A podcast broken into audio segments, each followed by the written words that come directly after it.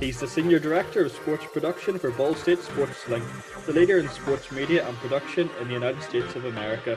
Here's episode 5 of Rich's Sport Media Show with Chris Taylor. CT. Hey, good morning or good afternoon. Yeah, good morning where you are, good afternoon where I am. How are you? I'm doing well, thank you. How are you? Yeah, all good. You're obviously over in Muncie, Indiana. So you're a creative storyteller and producer with over 23 years of experience. And then your 11th year as Senior Director of Sports Production at SportsLink and eSports as well. And that's obviously the national, you're the national leader in sports media and production, lecturer in telecommunications at Ball State. I'm interested to find out how you got there in the first place. So let's go back to the start. Where did your interest in the sport media industry come from? And how did you first break into it? Oh, great question. I think I've always been a sports fan. Grew up playing sports, but never was any good at anything. Was a bench rider in sports. Didn't much see the action anywhere when I was in high school or those things. But had the opportunity. I had some family who worked in film and television. Out in California as I was growing up. And I was always kind of interested in what they were doing, and they were making movies, and I would see their names in the credits and those sorts of things. And as I started to look at schools and tell them, hey, I think I'm interested in production and doing radio and television, my family was like, based on what you know and what you've told us about the school right there in your own backyard, which is Ball State University, like, why would you want to go anywhere else? So I started in telecommunications production, TCOM production, radio, TV at Ball State. This is scary to say this, but in the mid 90s as a student. And at the same time, I started working in Ball State Athletics in our sports information department. And in the United States, the sports information office, or the SID as we call them, are the folks who coordinate media interviews. They're the PR folks to be the go-between between student athletes and coaches and media. So I was in this role where I was arranging media interviews for our coaches and student athletes and working events and keeping statistics. And yet as a student learning to produce radio and television, and those two just meshed in a way that I was like, wow, I can do this in sports, and I want to do this in sports. And that's really where that started. And then after I finished my undergrad at Ball State University, I continued to work in the athletics department, and I earned my master's degree in sport administration. And then from there, worked in college athletics for about probably 12 years full time. And we had the idea of creating a program that has now become SportsLink. And I had the opportunity to basically come back to Ball State and start this program. And so here we are. Talking to you. Yeah, exactly. It's great. It is great to talk to you. So you were the Director of Athletics and Communications and Marketing at Ball State. What was that experience like over the 12 years? Did you learn much from it? Oh, there's something every day that I take from those days that I use now in what I'm doing in SportsLink or in the classroom, with our students. I think there's this joke that as a sports information person and those who work in this role in athletics, they're the first person to arrive and turn on the lights in the arena sometimes, and they're the last person to leave and turn off the lights in the arena sometimes. So I just think the amount of work and how consistent and how, I guess, hard that we pushed, and every day there was an event or there was something, set me up so well for what I'm doing now, working with students and student athletes. But it was great. Like those 12 years in a full-time role, and really closer to 16 if you count my student years in that department, are some of my best memories of my life. And I take those things and cherish those things. I was able to, travel to almost all 50 states with one of our athletics teams at some point. I think when I was in athletics, I had traveled to maybe 7 foreign countries with our athletics teams. Was able to work and attend and be part of major sporting events, both in college and outside of college athletics here in the United States. And some of my best friends, I could easily say that one of my best friends was one of my former athletes, and from being that connection as an SID to an athlete, he's become one of my dear best friends. We talk almost every week, and that relationship with a lot of athletes continues. So I cherish those days, and many times I miss those days too. I miss that day to day traveling with teams, and being one of those 14 or 15 people in a travel party with a team. Those were great days. That's brilliant. How important do you think it is to form those relationships with the athletes? Does it make your job a lot easier? I think it's essential. Especially for what we're trying to do. And I often hear our folks say that, they I don't know if they kid with me or whatever, but I'm kind of one of those guys. I think that I could strike up a relationship with a brick wall just because I'm curious. And I like that, right? And I think if you're really good at what you do in terms of what you're doing and what we're doing here in the United States, you have to be curious about people, right? You have to want to know what motivates them and what drives them. And at the end of the day, Richard, they need to know that you're invested in them, right? If they're going to trust you to tell a story about them, or you're going to do an interview with them, or some of our best stuff that we do, we take athletes to potentially some of their lowest points in their life. And you got to build that relationship. You got to build that trust. And it starts before you ever do a project with them. And I'm very adamant that I make sure it continues, that, once the cameras are done or once the project is edited, it's not like we never talk or see them again.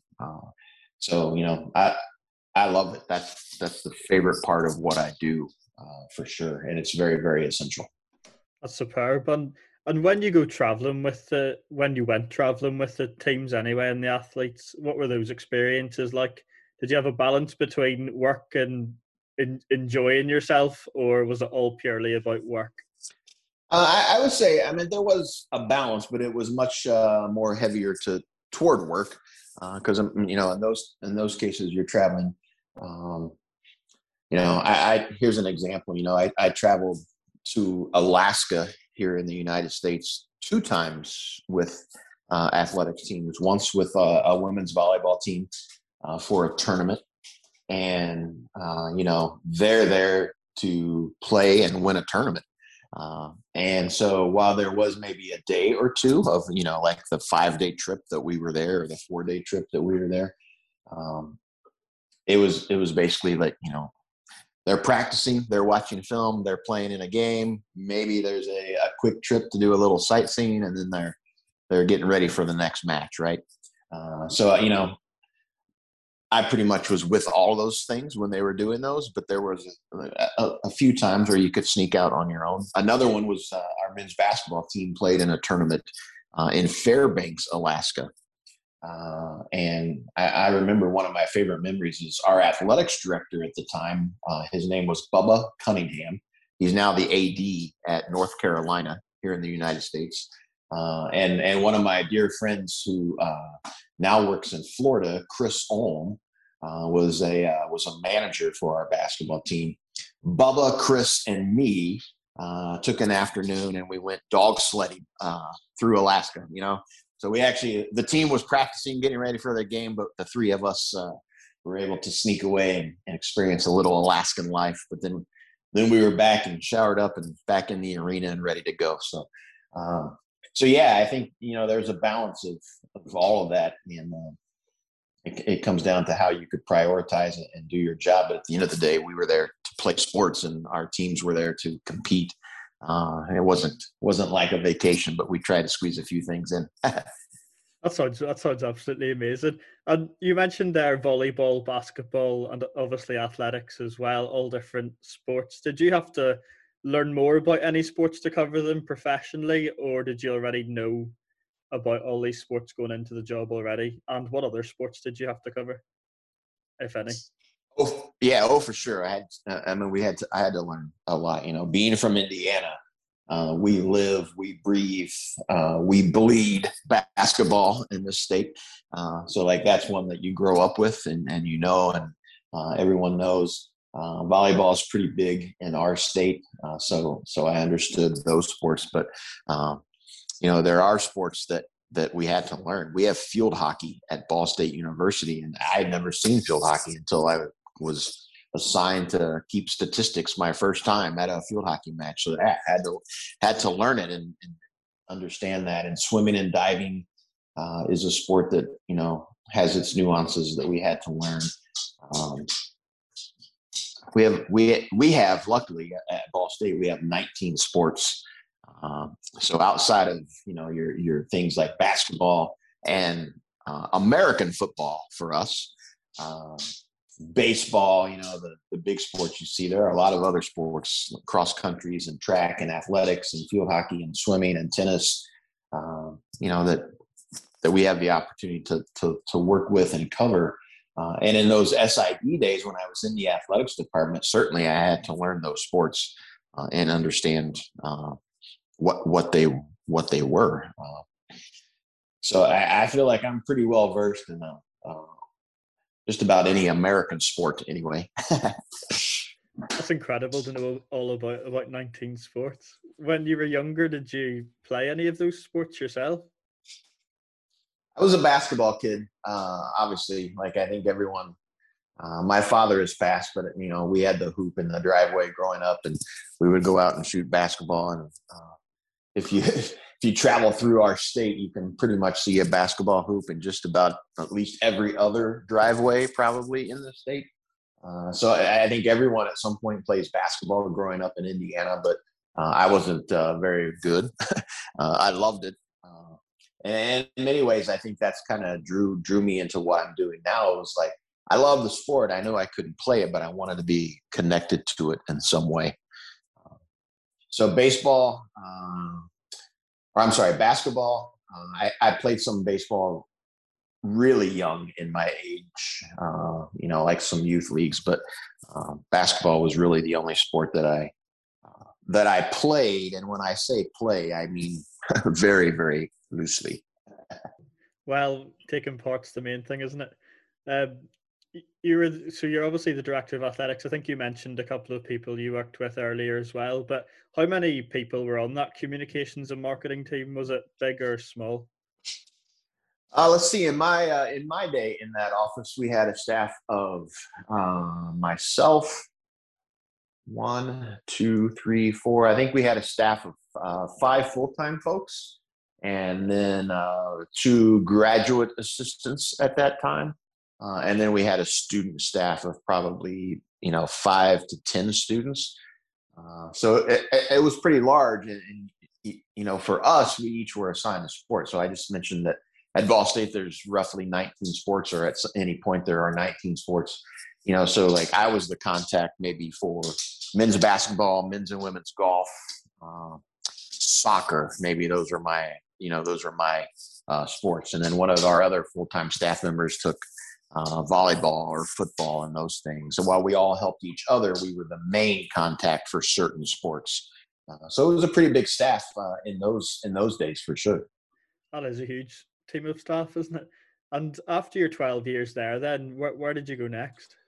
In 2000, I'm trying to think what that was. Probably late 2007, early 2008. I took a new job in Nashville, Tennessee, as a senior project manager in basically corporate communication. If those who truly know me know that I'm a huge country music fan. I love Nashville, Tennessee. It's one of my favorite cities in the world, and I feel like I can say that. So I was very excited to try to go down there and start doing stuff. I learned a lot. One of the things I learned is that I need to research jobs a little bit more, because I probably took the job because it was in Nashville, and I didn't take the job because of what the job was. So I was in over the better part of 2 years, I was in Nashville working in corporate communications. I really hated the job. It was a desk job, for the first time in my career, like, I actually went in and sat at a desk, you know, from like 8 to 5. And I quickly learned that's just not who I am.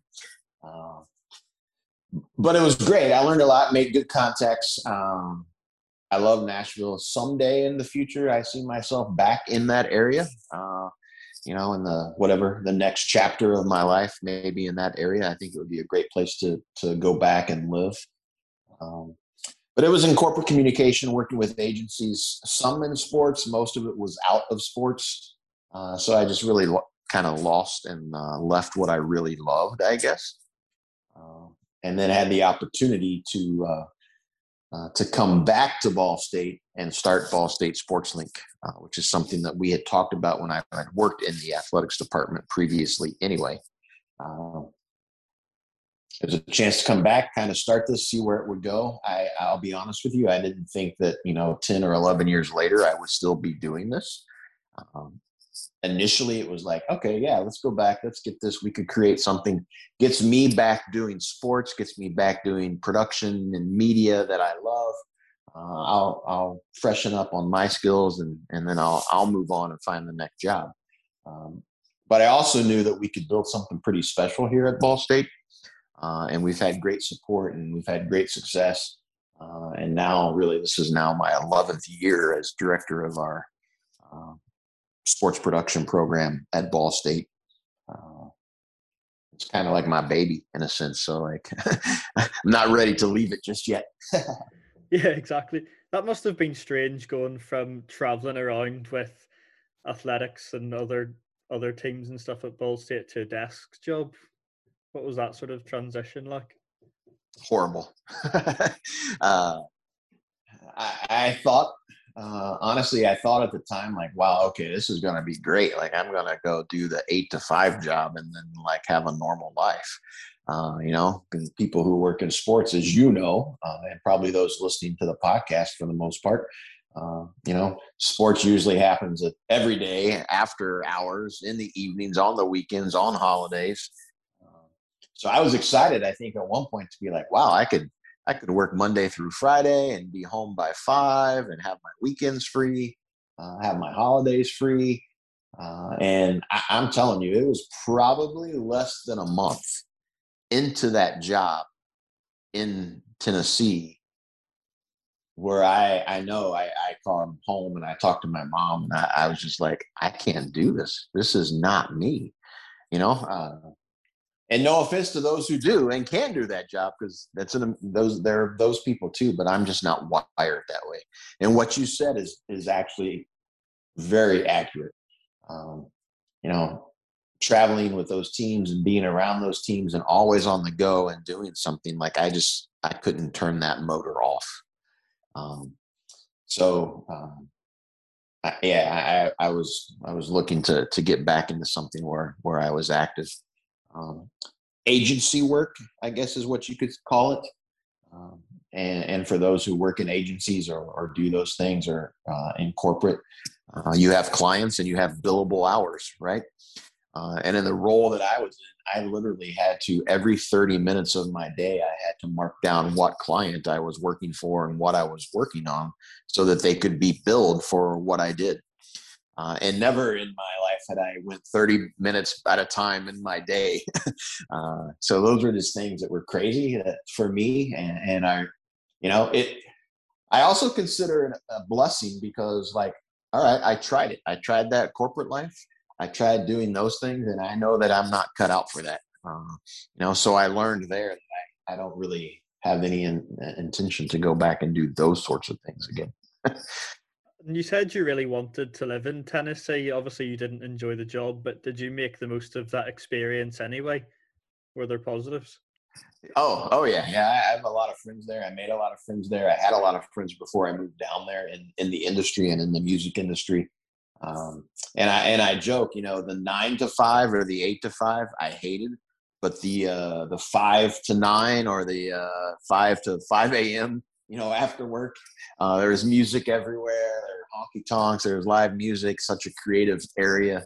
You know, I get out of work and go home and shower up, and then go watch friends play music or go to a concert. I loved that aspect of it. But the day part and the job was, I just couldn't do that. At least you made the most of it anyway. To SportsLink, who created SportsLink?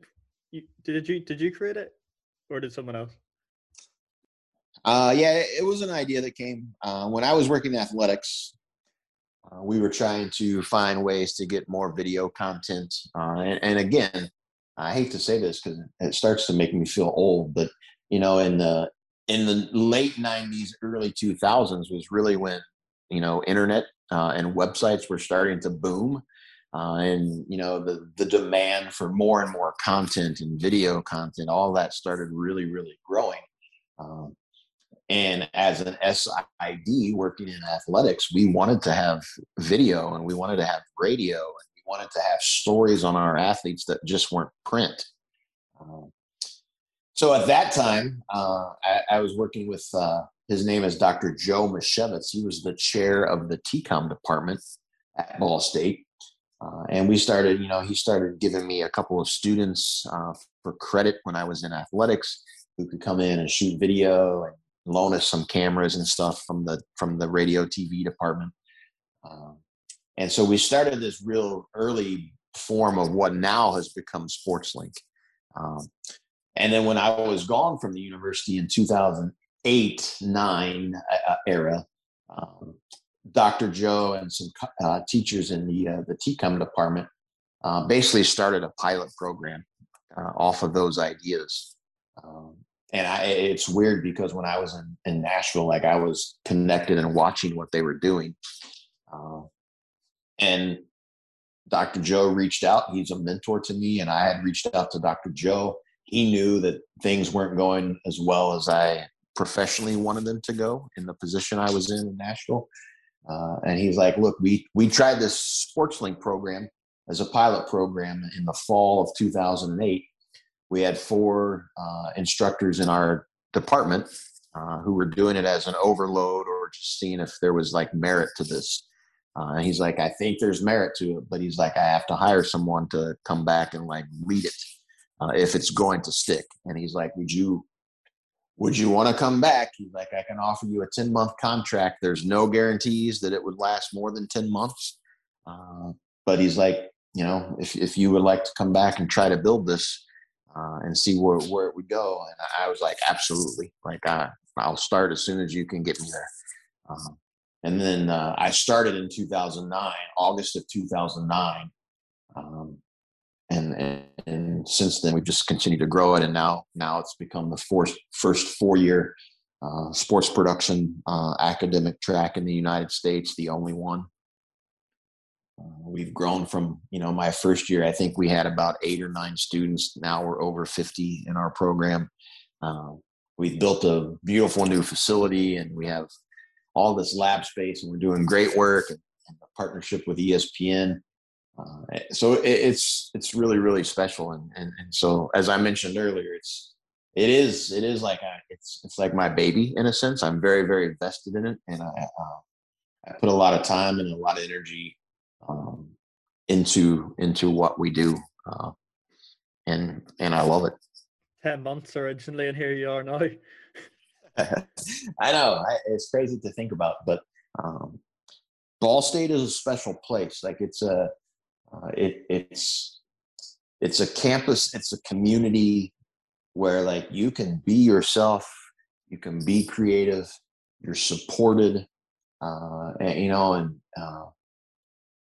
in most cases, if Ball State has never told me no on anything, right? Like, you know, if I could justify why I wanted to do this, or hey, could we go try to do this? You know, certainly there's been times where, oh no, we can't do that or you can't do that. But like, I probably could count those times on one hand over the course of 11 years. And I think at the end of the day, all anyone like me or a creative type can ask for is being in a position where you're supported. You have the resources that you need to do, and you can take chances and be creative. You can also take chances and fail, but if you fail, you're not punished for them necessarily. You learn from them. And I think I have certainly had other opportunities to go to other schools here in the United States and work in a similar program or work in an athletics department. And someday maybe I will do that. But right now, you know, I've looked at those, I've entertained those, I've interviewed at some of those schools. And at the end of the day, I'm just like, I can do all those things at Ball State. And I have, you know, a president and a dean and a chair, and we have an athletics director. Like everyone is supportive of what we do. And I think that's extremely rare sometimes. And for right now, it's like, this is good. We're doing everything that we need to do. And certainly we would like to do more, and we hope that we can do different things. But, honestly, I also think, you know, the pandemic that we've been in for now almost a year, and hopefully it's on its last leg of what we've all been going through. But like, it also has allowed me to see that, you know, that the grass is not always greener on the other side. It's greener where you water it. And I think that we've had the chance to really water and grow what we've done here. And I think the last year has made me appreciate that even more. Certainly an incredible story. And I'm going back to the start when you had 8 or 9 students, you were just starting off. How did you sort of market the course and convince people to want to do it? Yeah, I remember this, like literally that first semester in August of 2009, I was pulling kids from the hallway, like physically and realistically, like going down the hallway and like saying, "Hey, are you interested in sports media?" To grow that number.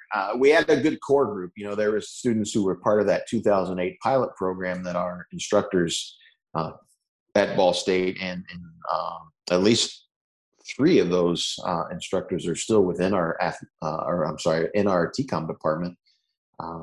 So there was a good base of some students that were part of that 2008 pilot program that maybe were seniors or juniors, you know, that first year I started. So they helped recruit other students. And you know, at the end of the day, I think we just started doing consistent work. It wasn't maybe the best work, but, you know, we started to build our brand. We started to produce content, and it was labeled or branded as SportsLink. And then, you know, I think it was pretty good content. It was something different that hadn't been done at Ball State. And then more people started to see it. And then it started to get picked up, and we just started to build that brand. I think it goes back to the quality of work, honestly, and the quality of the students and the effort that they put into it. And then once we kind of had that look and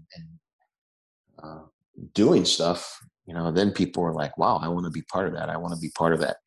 And that's kind of how we grew it. But yeah, that first semester, I know I was going through the hallways, and if anyone looked athletic or looked sporty or looked like they could be a really good creative person, I would be like, "Hey, are you interested in sports?" And we found a few by doing that, which is great. Did it conflict with any other courses at the university as well, like the likes of broadcasting courses or anything like that?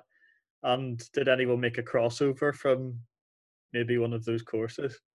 I think so. Like we already had, like Ball State is a really good production school in terms of television and film and radio and those things. So there were production courses that were already in place, you know, like your audio and video production classes.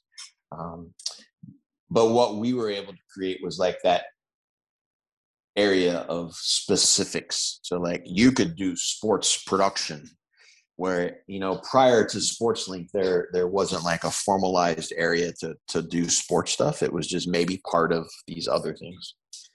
So it's certainly like we did that. And, you know, we saw folks who were in our journalism side at times, or our news, who were doing sports that way, but really didn't want to be like the sports anchor or sit behind the desk. A few of those folks, you know, maybe I don't want to say crossed over, but, you know, came into this because it's truly what they wanted to do. And it was the first time that it was available at Ball State to do that. And since that time, we still get a few folks who are interested in other areas, and, you know, from sport administration or sports marketing.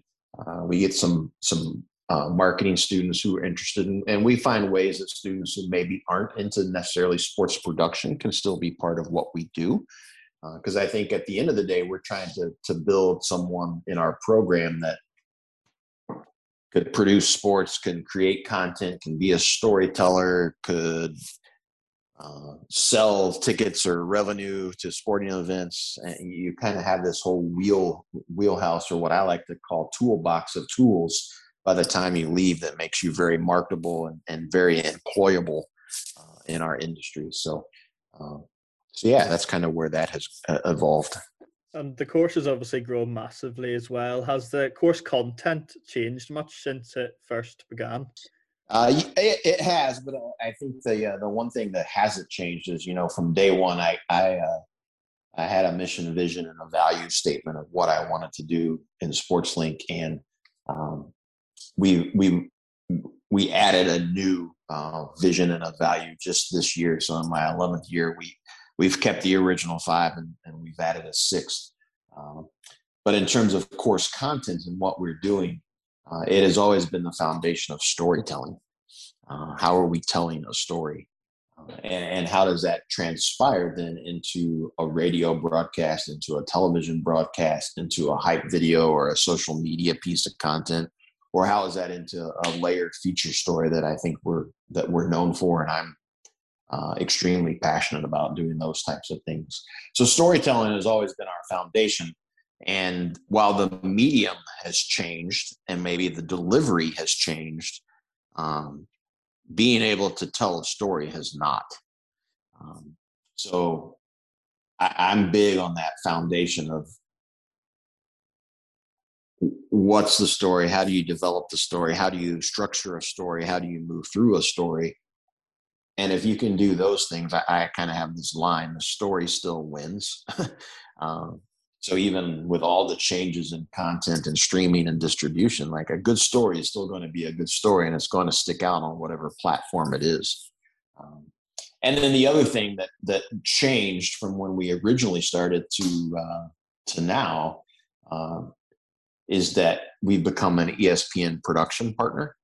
So in the United States, ESPN has partnered with schools to produce content. So about, I don't know, honestly, what year that was, but, you know, maybe about halfway through, so maybe like 5 years ago, our conference that we play in, the Mid-American Conference, teams throughout the Midwest are part of this conference, became an ESPN conference, basically. And then production requirements started to come down to the schools, where schools would be asked and eventually required to produce X number of events that would air on an ESPN platform. Well, we were the first one in our conference to do that consistently, because we were already doing it, you know, in SportsLink. All we had to do was kind of adapt to the ESPN model of production and incorporating their look and their graphics and meeting their production standards.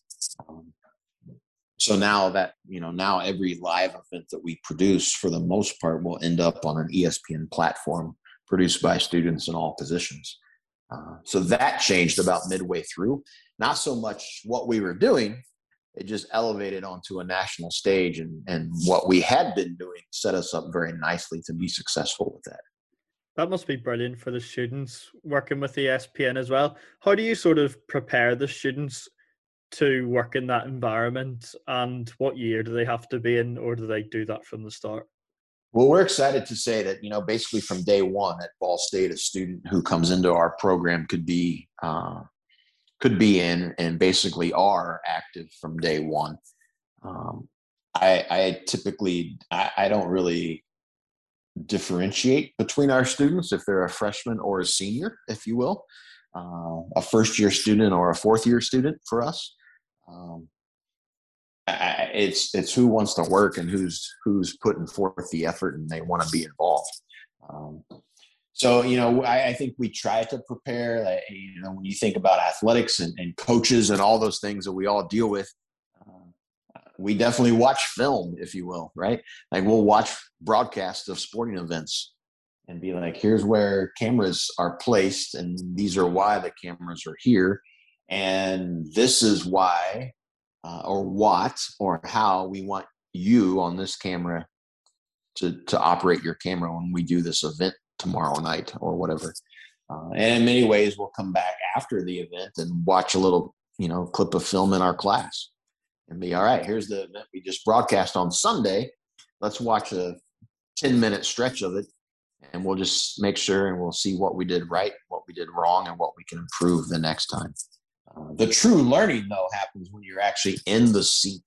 So while we try to train and get people prepared as much as we can in the different roles of a production, nothing replicates sitting in that seat in a control room or behind a camera with a headset on, and you have someone on the other end connected at ESPN who says, okay, we're live in 1 minute, we're live in 30 seconds, and they start to count you down.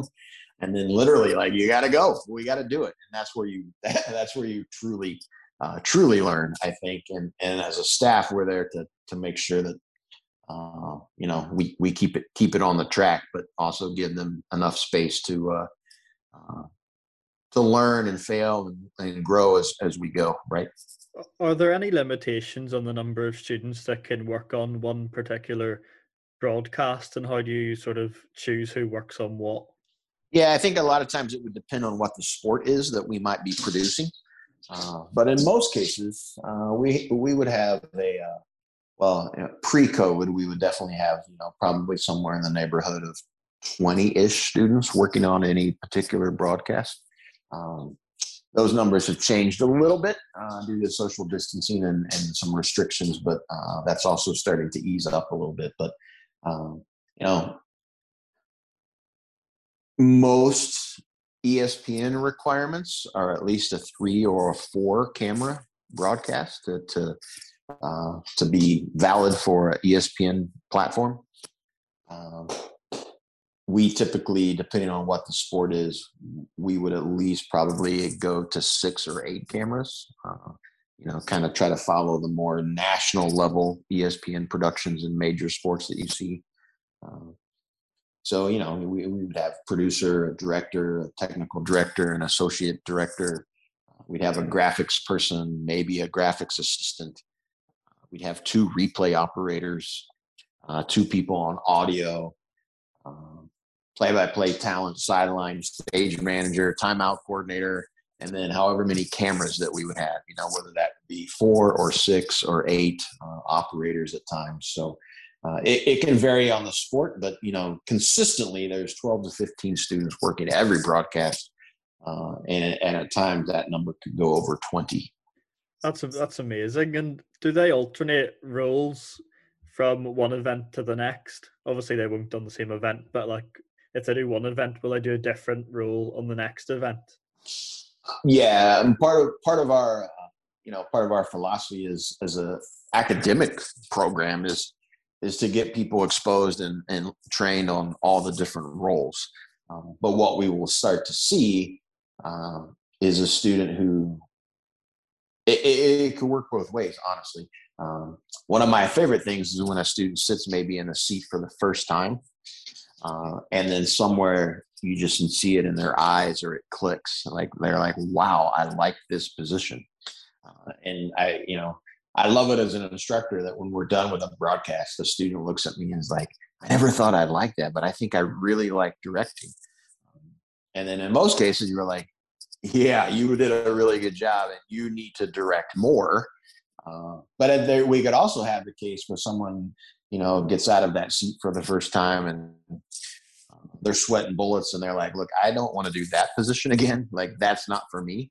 And that's okay. Like that's why we're here. That's why we learn. But we'll start to play to people's strengths.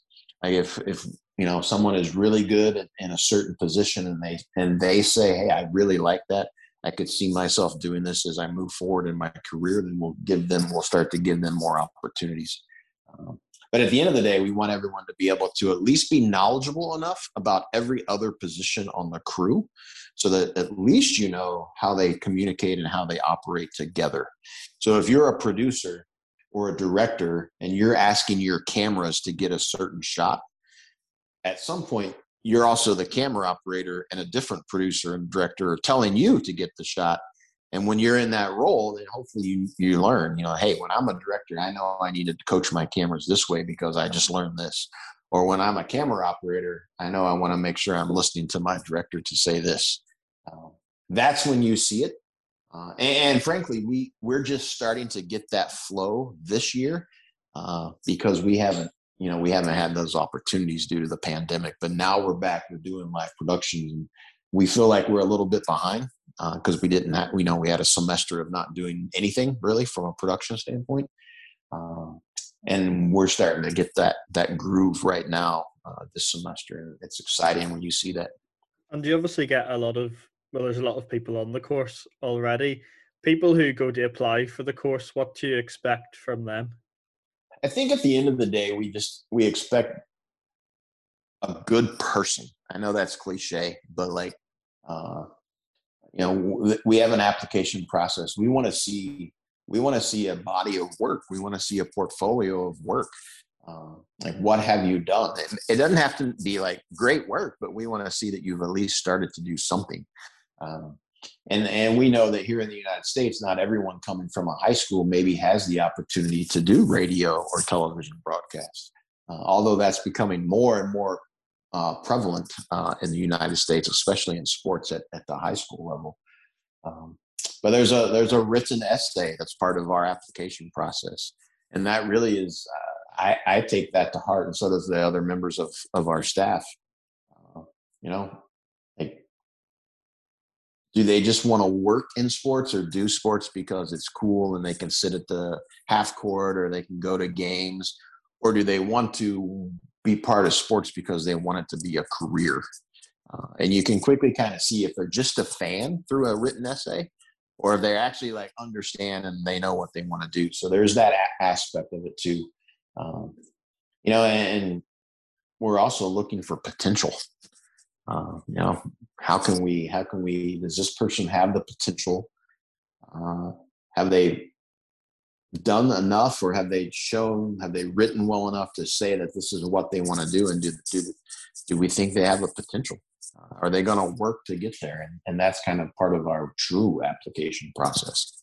That's brilliant. And the whole storytelling aspect of it obviously took you to Wales, to Global Partners, Cardiff Metropolitan University. How did that come about? I'm so proud of that thing with my colleague Joe Towns at Cardiff Met. Like that, this whole thing has just been brilliant. You know, the short answer as to how all this came about is as Joe Towns and Cardiff Met were starting to develop the sport broadcast program there.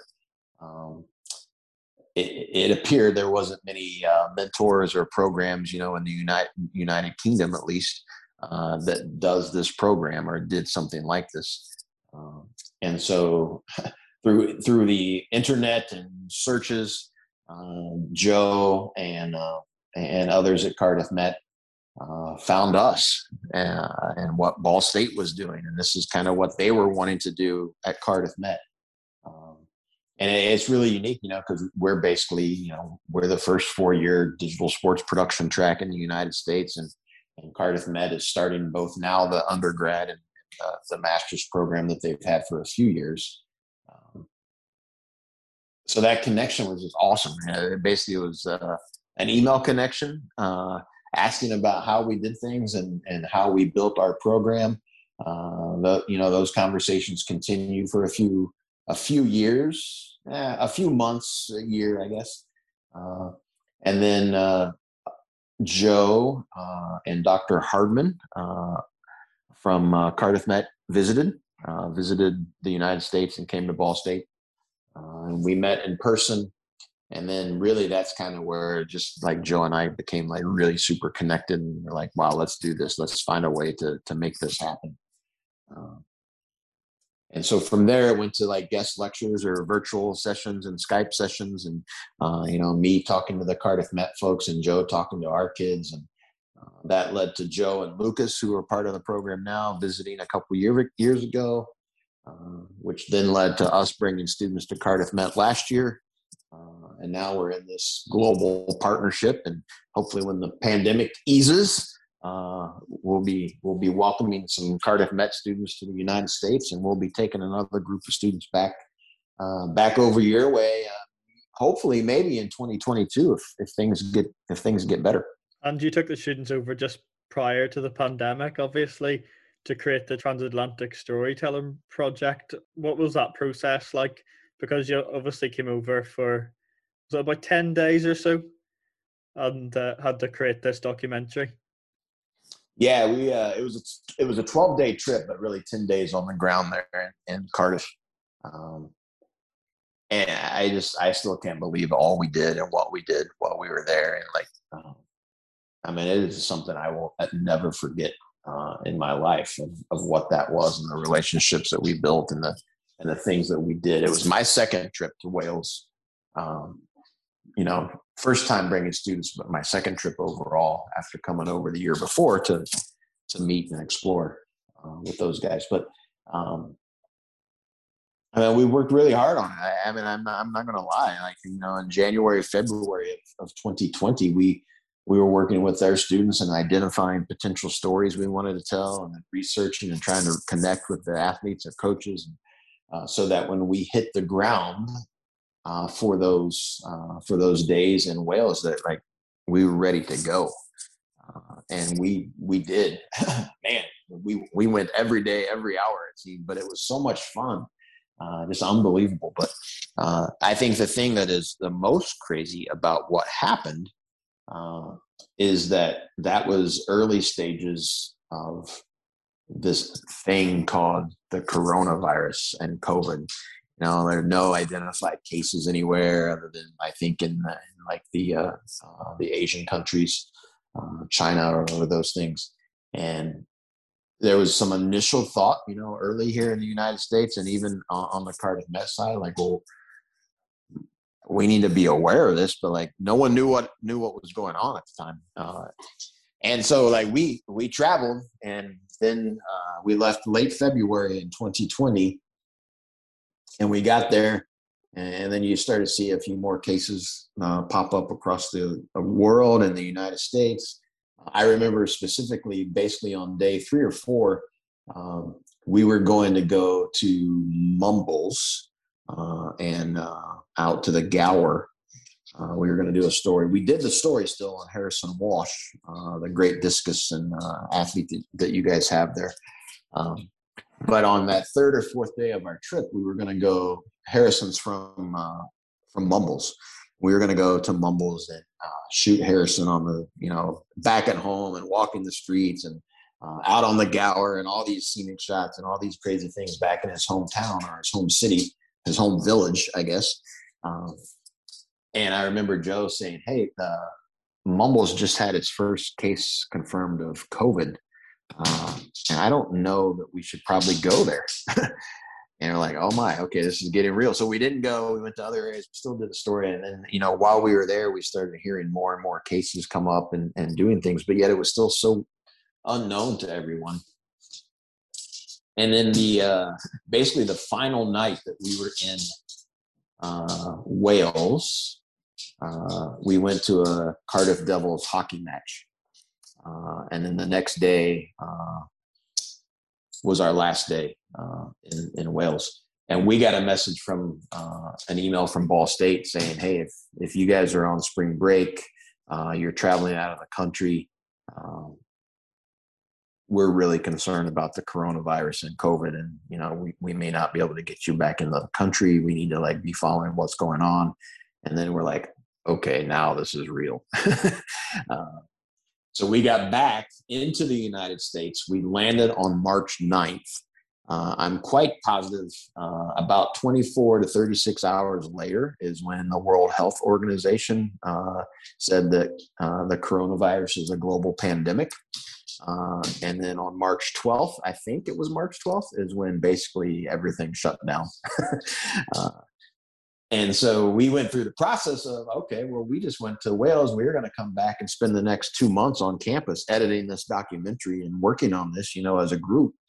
And less than 48 hours after we landed back in the United States, we were all in different places. We were home. We couldn't go anywhere. We're like, okay, what's going to happen? So our students worked on their projects, and we edited this documentary remotely from about 7 different states, which is just crazy to think about, but also makes you like just super proud of how it turned out. That was a really long answer, but crazy. It was just crazy. Exactly. As long as you got the documentary complete, that was the main thing. And of course, the documentary ended up on ESPN in the US and on Premier Sports in the UK as well. Yeah, crazy. I mean, we're super proud of it. And I think it's received some television play here in the United States. Obviously, Premier Sports over in the UK, which, you know, was a big deal for all of us, you know, and certainly for the folks at Cardiff Med and for the people who were part of our documentary. I think it was pretty cool to see it on linear television in the UK.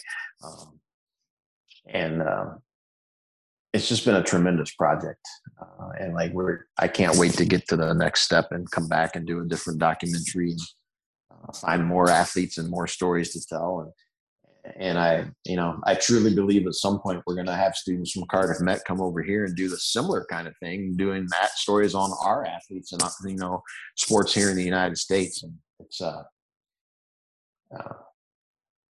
never want to say a legacy type thing, but like when you go back and look at what Ball State and Cardiff Met has done, like that has become in a sense of like a legacy project that not many people can say. So I think, I know I speak for Joe, and I certainly speak for myself and Ball State. Like we're just so excited and proud of what that turned into. That it's just kind of taken a life of its own now.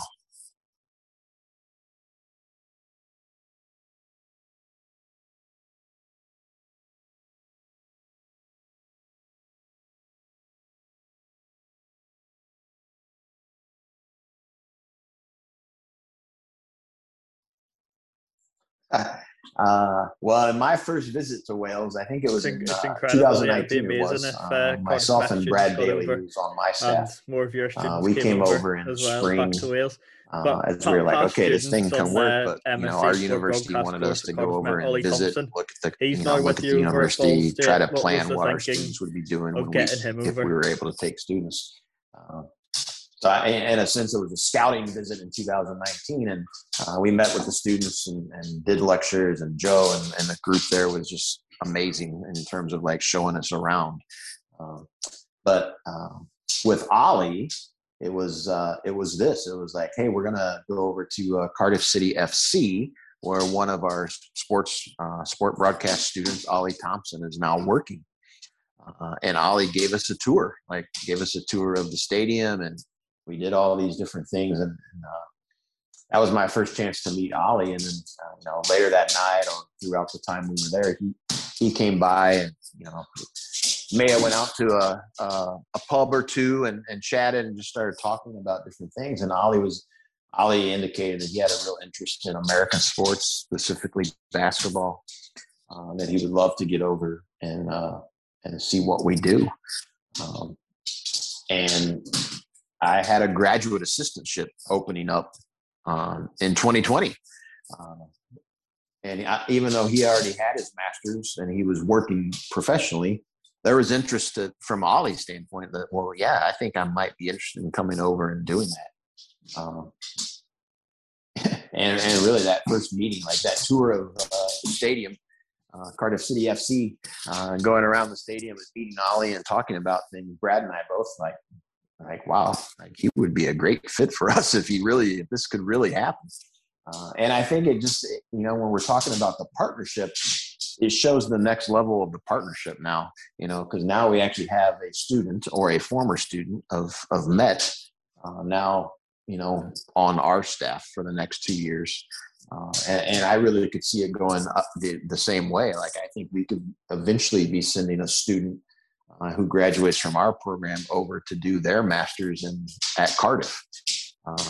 And so Ollie is just, he's been terrific. He's brought something to us that obviously we could never replicate.